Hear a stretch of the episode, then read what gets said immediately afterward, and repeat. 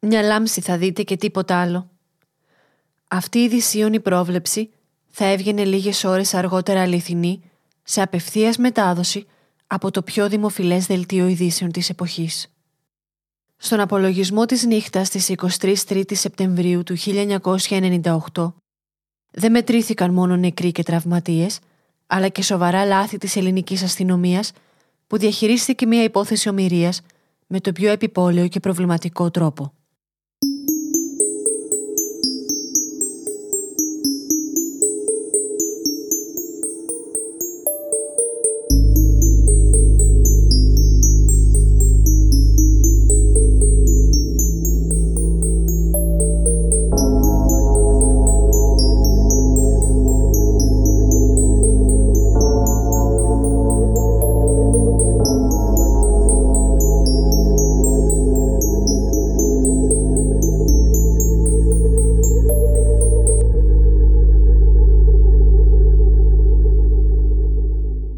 Γεια σας, είμαι η Αθηνά. Αυτό είναι ακόμα ένα ελληνικό true crime επεισόδιο για μια υπόθεση που το μυστήριο δεν είναι ποιος είναι ο δολοφόνος, αλλά πώς είναι δυνατόν να πάνε τόσα πράγματα τόσες πολλές φορές τόσο στραβά. Εκείνη την Τετάρτη 23 Σεπτεμβρίου του 1998 η αστυνομία παρακολουθεί το υπόγειο διαμέρισμα μιας πολυκατοικίας στην οδόνη Όβης 4 στα κάτω Πατήσια. Σε αυτό το διαμέρισμα μένει η Πινελόπη Αθανασοπούλου και σήμερα έχει έναν επισκέπτη που καταζητείται ως φυγάς από την αστυνομία εδώ και καιρό. Μαζί της στο διαμέρισμα βρίσκεται ο 27χρονος Ρουμάνος κακοποιός Σορίν Ματέι και μαζί κάνουν χρήση ναρκωτικών ουσιών όσο η αστυνομία απ' έξω περιμένει την κατάλληλη στιγμή να κάνει έφοδο και να τον συλλάβει.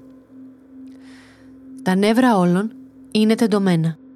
Ο Σορίν Ματέι έχει εξελιχθεί σε μάγο των αποδράσεων και κάθε φορά που καταφέρνει να ξεφύγει από τα χέρια των αρχών γίνεται όλο και πιο ακραίος, όλο και πιο επικίνδυνος.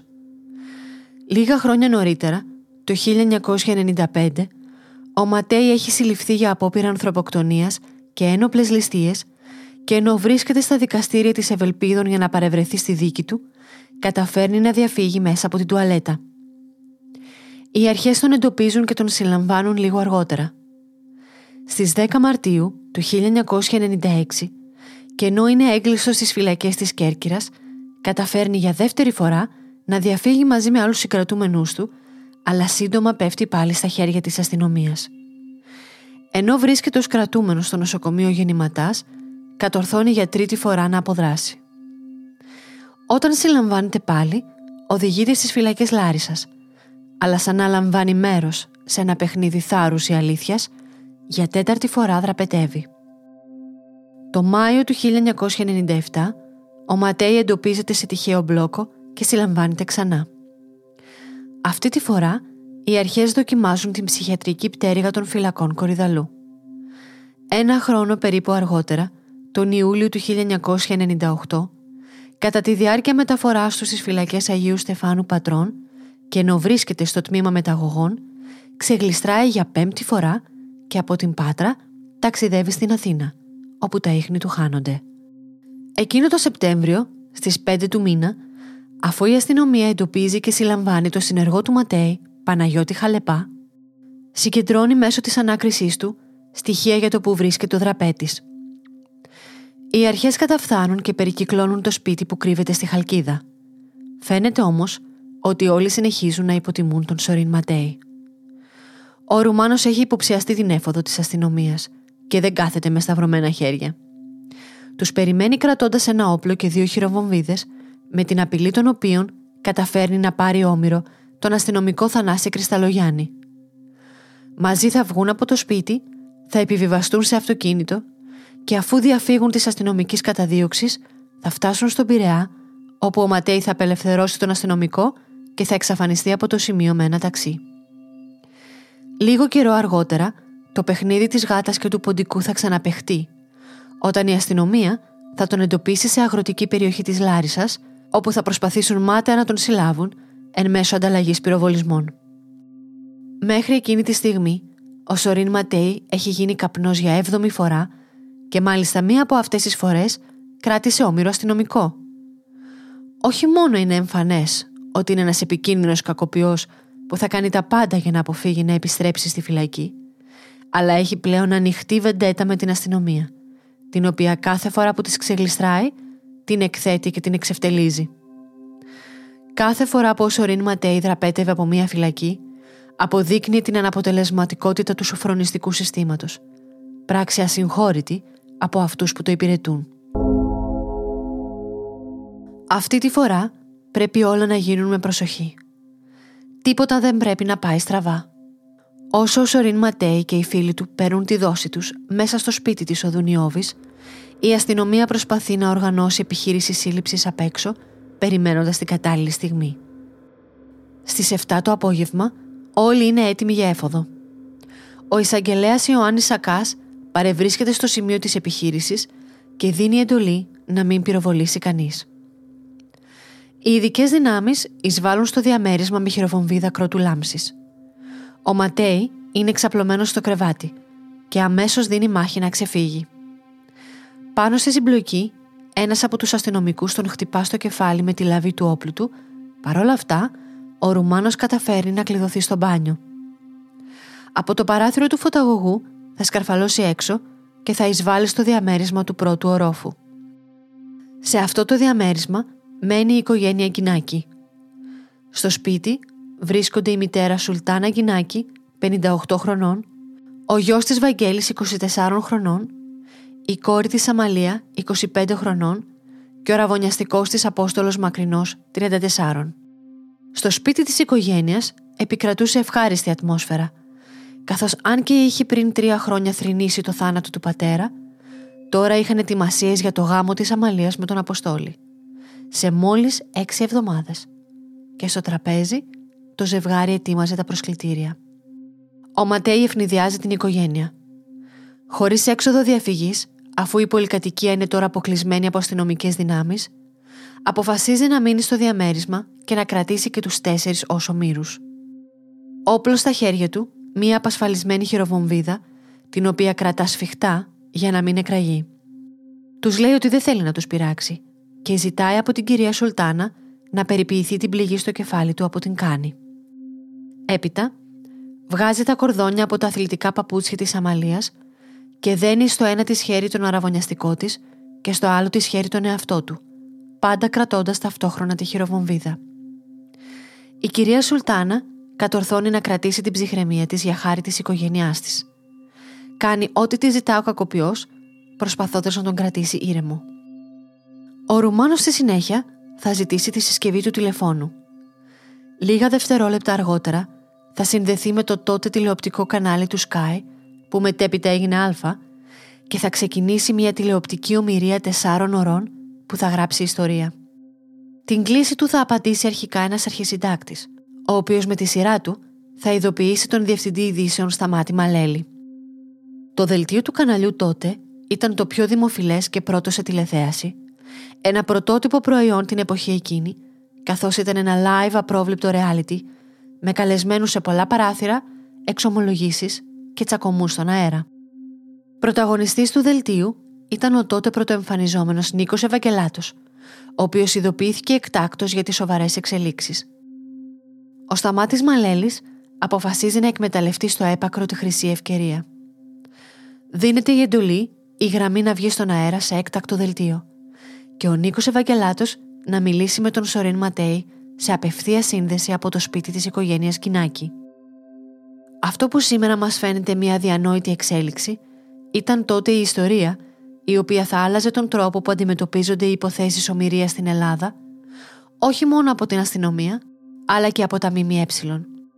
Ο Ματέι ακούγεται επιθετικός αλλά και κουρασμένος καθώς η ομιλία του αρχίζει να αλλοιώνεται από την ηρωίνη. Ο παρουσιαστής του δελτίου Νίκος Ευαγγελάτος ξεκινά με ψυχραιμία τη συζήτηση, κάνοντας διερευνητικές ερωτήσεις στο φυγά. Προσπαθεί να εκμεύσει πληροφορίες σχετικά με το ακριβές σημείο που λαμβάνει μέρος η ομοιρία, αλλά και τα ονόματα των ομήρων. Ο Ρουμάνος δίνει το ακουστικό στην 25χρονη Αμαλία και εκείνη λέει ένα-ένα τα ονόματα των ομήρων, καθυλώνοντας όχι μόνο τους συγγενείς και τους φίλους της οικογένειας που τύχαινε να παρακολουθούν το δελτίο, αλλά και όλους τους τηλεθεατές. το αίτημα του κακοποιού είναι 500.000 δολάρια και μια ευκαιρία διαφυγής ως αντάλλαγμα για την απελευθέρωση της οικογένειας. Δεν ξέρουν με ποιον έχουν μπλέξει, θα πει λίγο αργότερα ο Ματέης στον Ευαγγελάτο. Ο παρουσιαστής είναι επιφορτισμένος με το αδιανόητο έργο να κρατήσει τον δραπέτη στη γραμμή, ρισκάροντας ανα πάσα στιγμή, με μία λάθος λέξη του, η ψυχραιμία να χαθεί και να την αχτούν όλα κυριολεκτικά στον αέρα.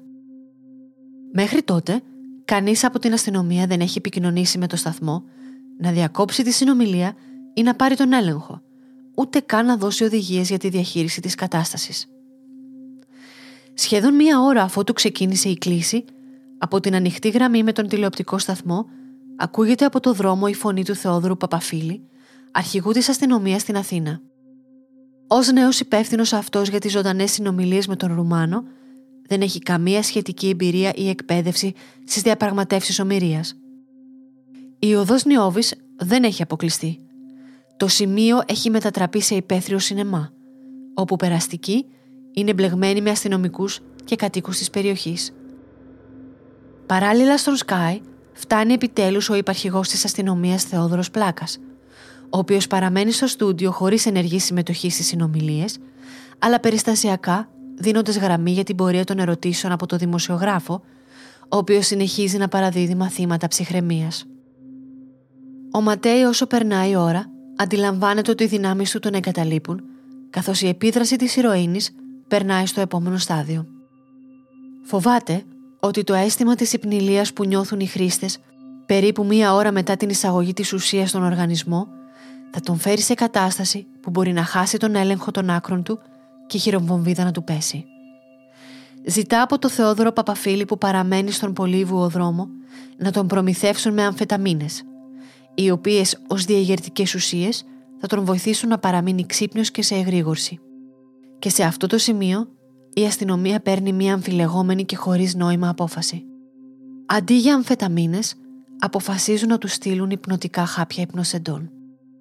Η ουσία στα χάπια υπνοσεντών είναι πέρα από αγχολητική και μειοχαλαρωτική και επιφέρει τον ύπνο πολύ σύντομα από τη στιγμή της λήψης της. Αυτή την απόφαση την παίρνουν γιατί ανάμεσα στους ανθρώπους που σχεδίαζαν την επιχείρηση κάποιοι δεν είχαν απόλυτα πιστεί ότι η χειροβομβίδα είναι αληθινή και θέλουν να υπνοτήσουν τον Σορέν Ματέι ώστε να μπορέσουν να εισβάλλουν στο σπίτι και να τον συλλάβουν χωρίς επιπλέον επεισόδια. Με τα σημερινά δεδομένα αντιμετώπισης περιστατικών ομοιρίας, αυτή η κίνηση αδιαμφισβήτητα έθετε σε κίνδυνο τους ομήρους, καθώς προτεραιότητα πριν τη σύλληψη του δράστη έχει διασφάλιση της ζωής τους. Η υποψία ότι η χειροβομβίδα δεν είναι αληθινή δεν θα έπρεπε να είναι αρκετή. Αντιθέτως, θα έπρεπε να δράσουν παίρνοντας ως πιθανό το χειρότερο σενάριο, ότι η χειροβομβίδα δηλαδή είναι πέρα ως πέρα αληθινή. Η αστυνομία στέλνει με σκηνή από τον μπαλκόνι τα χάπια, όμως ο Σορίν Ματέι αντιλαμβάνεται αμέσως ότι δεν είναι οι αμφεταμίνες που ζήτησε και καταλαβαίνει το σχέδιό τους. Απειλεί ότι θα ρίξει τη χειροβομβίδα. Νιώθει ότι δεν τον παίρνουν στα σοβαρά. Αρνείται να συνεχίσει τις συνομιλίες μαζί τους. Ο παρουσιαστής κάνει ό,τι μπορεί να τον ηρεμήσει ξανά. Τον ρωτάει για τη ζωή του και τι τον έχει οδηγήσει σε αυτό το δρόμο της παρανομίας. Ο Ματέη σε μικρή ηλικία χάνει τον πατέρα του, τον αδερφό του και την αδερφή του και μένει μόνος με τη μητέρα του Ζένη Καντουμίνικο Καψοκεφάλου σε μια άνηση μάχη επιβίωσης. Εμπλέκεται από μικρή ηλικία σε κλοπές και σύντομα χάνει τον έλεγχο της ζωής του μέσα στην κατάχρηση ουσιών και τις ληστείες. Φυλακίζεται για πρώτη φορά σε ηλικία 15 χρονών και έκτοτε ζει παίζοντας κρυφτό με τις διοκτικές αρχές. Παρασυρώμενος από το συνέστημα που βγαίνει από τη συζήτηση με τον δημοσιογράφο και θέλοντας να αποδείξει ότι δεν θέλει να βλάψει τους ομήρους του, αποφασίζει στις 8 και 4 περίπου να απελευθερώσει το γιο της οικογένειας Βαγγέλη, ο οποίος αντιμετώπιζε μαθησιακές δυσκολίες. Μία μικρή νίκη σημειώθηκε. Ο αρχηγός της ελληνικής αστυνομίας, Θανάσης Βασιλόπουλος, θα καταφτάσει περίπου στις 9 στο σημείο. Παρά το γεγονός ότι πολλοί αστυνομικοί θα επιμείνουν ότι ο Σορίν Ματέι κρατά μία από τις χειρομβομβίδες που είχε και κατά την έφοδο στο σπίτι που κρυβόταν στη Χαλκίδα, ότι είναι αδίστακτος και επικίνδυνος, εκείνος θα προτιμήσει να πιστέψει τη φίλη του Πινελόπια Θανασοπούλου, η οποία υπό την επίρρεια ηρωίνης θα του πει πως η χειροβομβίδα είναι ψεύτικη. Και σε αυτή τη μαρτυρία θα βασίσει το μετέπειτα σχέδιο δράσης του. Όπως σωστά επισημαίνει ο αστυνομικός ρεπόρτερ Πάνος Σόμπολος σε συνέντευξή του στο εξαιρετικό ντοκιμαντέρ του BBC αφιερωμένο στην υπόθεση Σορίν Ματέι από το οποίο αντλήσαμε πολύτιμο υλικό για αυτό το επεισόδιο ένας τόσο υψηλόβαθμος αξιωματικός, υπεύθυνος για μια σοβαρή υπόθεση σε εξέλιξη, δεν θα έπρεπε να είναι στο σημείο της επιχείρησης. Αυτός που παίρνει τις αποφάσεις πρέπει να είναι στο ήρεμο περιβάλλον ενός κέντρου επιχειρήσεων. Να μην επηρεάζεται από το συγκεντρωμένο πλήθος και την ένταση του χώρου που λαμβάνει μέρος στο επεισόδιο. Ώρα 10 και μισή. Ο Ματέι θα λάβει εν τέλει τις αμφεταμίνες που ζητά για να συνέλθει.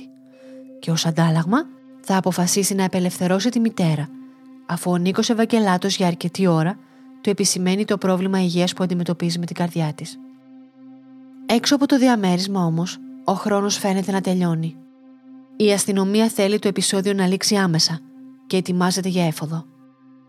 Ο αρχηγός της αστυνομίας Βασιλόπουλος δίνει εντολή να απομακρυνθούν όλες οι κάμερες από το σημείο και να διακοπεί και η σύνδεση του Ματέη με το στούντιο. Επικρατεί σύγχυση. Δεν συμφωνούν όλοι ότι η χειροβομβίδα είναι ψεύτικη και δεν συμφωνούν όλοι ότι είναι η σωστή στιγμή για έφοδο.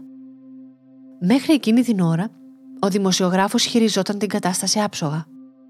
Ο Σορίν Ματέι μίλαγε επί τέσσερις ώρες, η διάθεσή του ήταν υπό έλεγχο και είχε σχεδόν απελευθερώσει τους μισούς ομήρους. Αν συνεχιζόταν η κλίση στο ίδιο κλίμα, ίσως, όσο περνούσε η ώρα, ο δράστης να ερεμούσε περισσότερο και να αντιλαμβανόταν το αδιέξοδο της κατάστασής του και ίσως να δεχόταν να παραδοθεί χωρίς περαιτέρω δράμα. Το νήμα της επικοινωνίας όμως κόβεται. Η κλίση από το στούντιο διακόπτεται, αλλά η γραμμή μένει ανοιχτή από το διαμέρισμα. Το δελτίο ειδήσεων συνεχίζει με απευθεία σύνδεση από το σημείο μέσω των ρεπόρτερ του εκεί. Ο αρχηγός της αστυνομίας και ο αντιστράτηγος Ιωάννης Γεωργακόπουλος αποφασίζουν να συμμετέχουν ενεργά στην έφοδο. Τόσο σίγουροι νιώθουν. Οι ειδικές δυνάμεις είναι έτοιμες.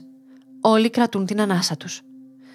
Καθώς η πόρτα ανοίγει και η κυρία Σουλτάνα βγαίνει από το διαμέρισμα, η ομάδα εισβάλλει ταυτόχρονα. Τα επόμενα δευτερόλεπτα είναι δραματικά. Τραβάνε τον Αποστόλη μακρινό με βία και τα δεσμά του κόβονται. Ο ίδιος και η μητέρα σπρώχνονται έξω στο διάδρομο της πολυκατοικίας, η οποία έχει ήδη εκενωθεί.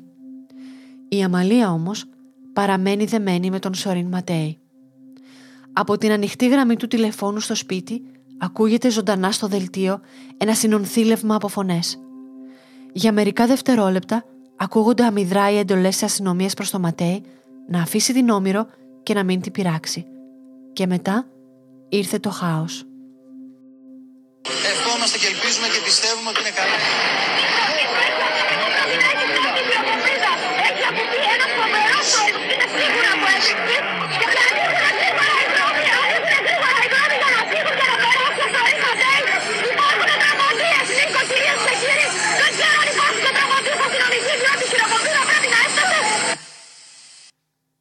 Η χειροβομβίδα αποδείχτηκε αληθινή. Ο ήχος της έκρηξης παγώνει το πανελλήνιο που παρακολουθεί στην τηλεόραση της εξελίξης. Στην οδόνη Όβης και τους δρόμους περιμετρικά επικρατεί πανικός. Οι θεατές της πρώτης γραμμής συνειδητοποιούν επιτέλους τη σοβαρότητα της κατάστασης και απομακρύνονται ατάκτως από το σημείο. Από το διαμέρισμα απομακρύνονται πολλοί αστυνομικοί σοβαρά τραυματισμένοι. Όποιος συμμετείχε στην έφοδο τραυματίστηκε περισσότερο ή λιγότερο, συμπεριλαμβανομένου του αρχηγού Θανάση Βασιλόπουλου, ο οποίος απομακρύνεται από το σημείο εμφανώς σοκαρισμένος και ηττημένος. Ο ίδιος φέρει ελαφρά τραύματα και ρίξει αριστερού τυμπάνου, για τα οποία μεταφέρεται στο 401 στρατιωτικό νοσοκομείο, ενώ ο οδηγός του ακροτεριάζεται στο πόδι. Η πιο βαριά τραυματισμένη δυστυχώς είναι η 25χρονη Αμαλία, η οποία πλήρωσε την επιπολαιότητα της επιχείρησης της αστυνομίας. Οι μαρτυρίες για το τι συνέβη ακριβώς είναι κυρίως δύο και αντιπροσωπεύουν τις δύο πλευρές αυτού του δράματος. Οι αστυνομικοί που ήταν παρόντες στο διαμέρισμα καταθέτουν πως ο Ματέι έβαλε τη χειροβομβίδα μέσα στο παντελόνι της κοπέλας και την έσπρωξε προς το μέρος τους σαν μια ανθρώπινη παγίδα. Η οικογένεια αντιθέτως υποστηρίζει πως οι αστυνομικοί, θεωρώντας δεδομένο πως η χειροβομβίδα είναι ψεύτικη, τον διατάζουν να τη ρίξει κάτω και εκείνος την πετά πίσω από τα πόδια της, ακροτηριάζοντάς την. Το μόνο που πρόλαβε να φωνάξει η κοπέλα ήταν μη. Λόγω του συγκεντρωμένου πλήθους στο σημείο, αφού δεν δόθηκε ποτέ έντολη εκένωσης, και των αυτοκινήτων που εμπόδιζαν την κυκλοφορία και τα έσπροχναν μέχρι και με τα χέρια για να κάνουν χώρο, η Αμαλία μεταφέρεται με καθυστέρηση σχεδόν μία ώρας στο νοσοκομείο Ερυθρό Σταυρός, όπου θα έδινε τη μεγάλη της μάχη για να κρατηθεί στη ζωή. Στις 9 Οκτωβρίου, 17 ημέρες μετά το μοιραίο βράδυ, η άτυχη Αμαλία θα αφήσει την τελευταία της πνοή στην εντατική του νοσοκομείου. Τελευταίος από το διαμέρισμα βγαίνει ο Σορίν Ματέι. Ο φυγάς έχει τραυματιστεί σοβαρά, αλλά η κατάστασή του είναι σταθερή. Νοσηλεύεται αρχικά στον Ερυθρό Σταυρό και έπειτα στο Γενικό Κρατικό Νίκιας σε πλήρη καταστολή, δεμένος από το κρεβάτι με χειροπέδες. Μεταφέρεται έπειτα στο βασικό δυνατοτήτων νοσοκομείο των φυλακών Κορυδαλού, όπου κρατείται σε καταστολή με τον ίδιο τρόπο. Ο υπεύθυνος γιατρός Ιωάννης Κούτρας παρατηρεί ότι ο Ματέ είναι δεμένος σε ανάσκελη θέση και φοβούμενος για τυχόν εισρόφηση εμετού, αποφασίζει να επέμβει. Όμως δεν προλαβαίνει. Μπαίνοντας στο δωμάτιο στις 10 και 55 το βράδυ, τον βρίσκει νεκρό. Τρεις μέρες μετά την ομοιρία της οδού Νιώβης, στις 26 Σεπτεμβρίου του 1998, ο Σορίν Ματέι κάνει την τελευταία του θεαματική απόδραση. Ο θάνατός του προκαλεί πολλές υποψίες και ερωτηματικά, τα οποία οδηγούν σε εντολή ένορκης διοικητικής εξέτασης. Σύμφωνα με τον επιβλέποντα γιατρό, η δοσολογία του κατασταλτικού φαρμάκου ήταν πολύ υψηλότερη από το φυσιολογικό. Επίσης, μεγάλη αστοχία θεωρήθηκε η απόφαση να μεταφερθεί τόσο σύντομα και ενώ η κατάστασή του ήταν σταθερή αλλά κρίσιμη, από ένα μεγάλο νοσοκομείο στο νοσοκομείο των φυλακών. Το ιατροδικαστικό πόρισμα έδειξε πνιγμό λόγω εισρόφησης γαστρικού υγρού σε συνδυασμό με την παρατεταμένη καταστολή. Είναι προφανές ότι το δέσιμο στο κρεβάτι ανάσκελα, ταυτόχρονα με την βαριά καταστολή, αποδείχτηκαν μοιραία, κάτι που όμως είναι ξεκάθαρο στην ιατρική κοινότητα, έτσι κι αλλιώς. Ο Ματέι χωρίς αμφιβολία ήταν ένας επικίνδυνος κακοποιός, ανεξάρτητα από τις δυσκολίες και τα προσωπικά δράματα που μπορεί να τον οδήγησαν εξ αρχής στην παρανομία. Δεν δίστασε πολλές φορές να θέσει αθώες ζωές σε κίνδυνο όπως αυτές της οικογένειας Γκινάκη αλλά και του Θανάση Κρυσταλλογιάννη, μόνο και μόνο για να πετύχει αυτό που θέλει. Άλλωστε, σε κάθε ιστορία ζωής, οι προσωπικές επιλογές και η ευθύνη των πράξεων και των αποφάσεών μας κάνουν τη διαφορά. Σε μια σύγχρονη ευνομούμενη κοινωνία όμως, κανείς δεν στέκεται μόνος. Ο Σορίν Ματέι φυλακίστηκε πρώτη φορά ως παιδί. Κανένα κομμάτι του σοφρονιστικού μας συστήματος δεν κατάφερε να τον προστατεύσει, κυρίως από τον εαυτό του. Άραγε, πώς θα διηγούμασταν την ιστορία σήμερα, αν ο Ματέι είχε νοσηλευτεί μέχρι την ανάρρωσή του και μπορούσε να δικαστεί και να πληρώσει για τα εγκλήματά του σε δίκη που θα ακουγόταν η αλήθεια και η οικογένεια της Αμαλίας μπορούσε να έχει την κάθαρση που τόσο αναζητά ακόμα. Αυτοί που υποστηρίζουν ότι ο Ματέι εκτελέστηκε μέσω του ορού της νάρκωσης για να κλείσουν οι λογαριασμοί με την αστυνομία έχουν δίκιο. Η κοινωνία στο σύνολό της αλλά και η πολιτική ηγεσία συγκλονίζονται από τα γεγονότα. Ο τότε Πρωθυπουργός Κώστας Σιμίτης θα στείλει συλληπιτήρια επιστολή στη Σουλτάνα Γκινάκη για το χαμό του παιδιού της. Υπεύθυνος για το φιάσκο, δικαίως θεωρήθηκε ο αρχηγός της αστυνομίας Αθανάσιος Βασιλόπουλος, ο οποίος υπέβαλε αμέσως την παρέτησή του. Τέθηκε σε διαθεσιμότητα για ένα χρόνο, όσο διαρκούσε η έρευνα για την υπόθεση. Ο συντονισμός της επιχείρησης ήταν μια παταγώδης αποτυχία από την αρχή μέχρι το τέλος και η επιμονή του να θεωρεί τη χειροβομβίδα ψεύτικη ήταν η λεπτομέρεια που κόστησε δύο ζωές. Αρχικά, όλοι οι αξιωματικοί που θεωρούνταν υπεύθυνοι είχαν απαλλαγή από το Τριμελές Συμβούλιο Πλημελιωδικών Αθηνών, όμως η οικογένεια Γκινάκη άσκησε έφεση, καταφέροντας να παραπέμψει τελικώ σε δίκη μόνο τον Αθανάσιο Βασιλόπουλο. Σε αυτή τη δίκη που ακολούθησε, καταδικάστηκε σε 12μηνη ποινή φυλάκισης με αναστολή για την κατηγορία της ανθρωποκτονίας από αμέλεια. Όμως στις 22 Απριλίου του 2005, έπειτα από έφεση που κατέθεσε, τελικώς αθώθηκε.